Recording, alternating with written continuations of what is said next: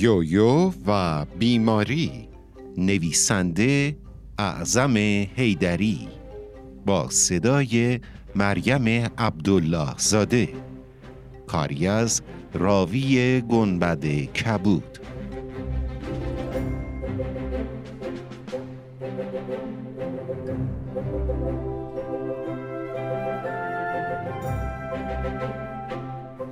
صبح یک روز برفی بابای یویو به اتاق یویو رفت تا برای مدرسه رفتن بیدارش کنه. یویو چشماشو باز کرد و گفت حالم خوب نیست. بابای یویو دماسنج و آورد و زیر زبون یویو گذاشت. بعد چند لحظه گفت کمی تب داری. بهتر امروز مدرسه نری و تو خونه استراحت کنی تا حالت بهتر بشه. یویو خیلی از مدرسه نرفتن ناراحت بود و گفت ولی من می‌خوام برم مدرسه پیش دوستام.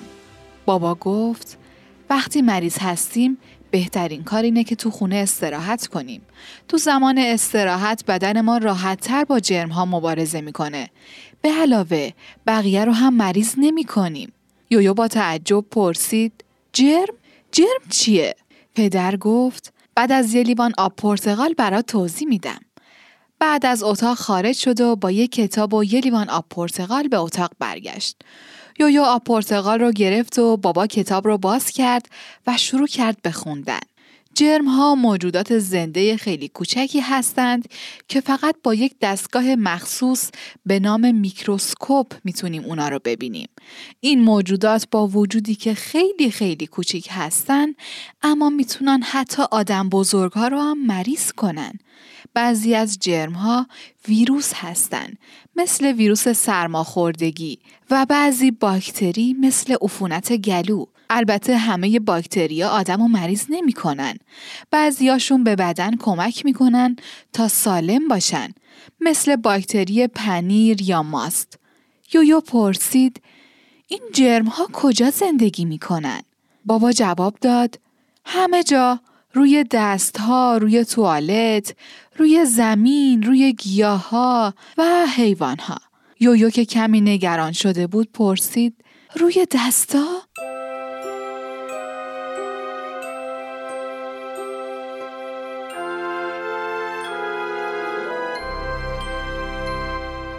پدر گفت بله چون ما به همه جا دست می‌زنیم و جرم ها روی دست های ما میرن برای همین نباید دست های کثیفمون رو به دهنمون بزنیم و قبل از غذا باید دستمون رو با آب و صابون بشوریم.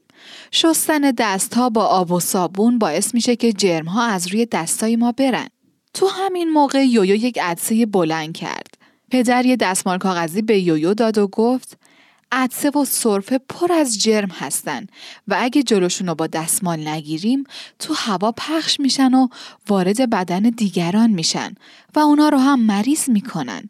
برای همین موقع عدسه یا سرفه باید با دستمال جلوی دهن و بینی خودمون رو بگیریم و بلافاصله دستمال رو تو سطل آشغال بندازیم و بعدش دستامون رو بشوریم. اگه دستمال کاغذی نزدیکت نبود بهتر اینجا برای پوشوندن عدسه و سرفه داخل آرنجه یعنی اینطوری بعد هم بابا به یویو نشون داد که چطور می‌تونه با داخل آرنج جلوی بینیشو بپوشونه. یویو که خیلی ترسیده بود گفت وقتی جرم ها وارد بدن ما میشن بدن ما چیکار می‌کنه؟ بابای یویو گفت نگران نباش بدن ما خیلی شگفت انگیزه و کلی راه برای مبارزه با جرم ها داره. اگه جرم وارد چشم یا دهان بشه بیشتر وقتها بدن اون رو با آب دهان یا اشک بیرون می‌کنه. اگه وارد بینی بشه بیشتر موقع توی موهای بینی گیر می‌کنه. اگه وارد شکم بشه آبهای شکم اونها رو شکست میدن. از همه مهمتر.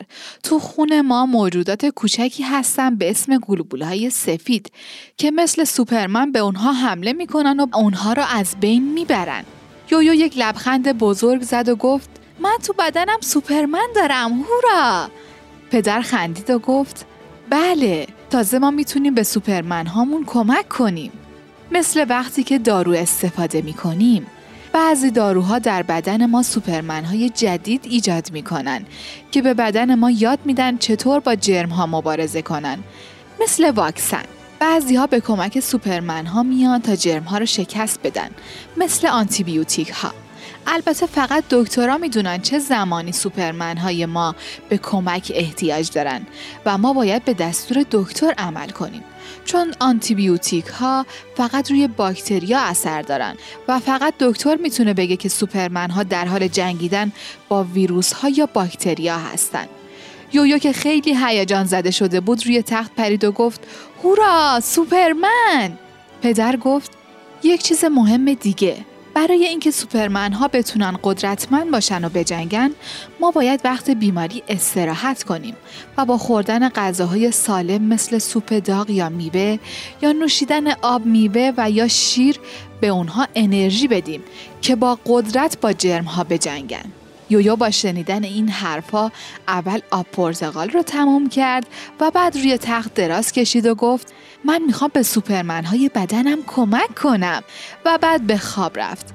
بابای یویو به آشپزخونه رفت تا یک سوپ داغ برای یویو درست کنه.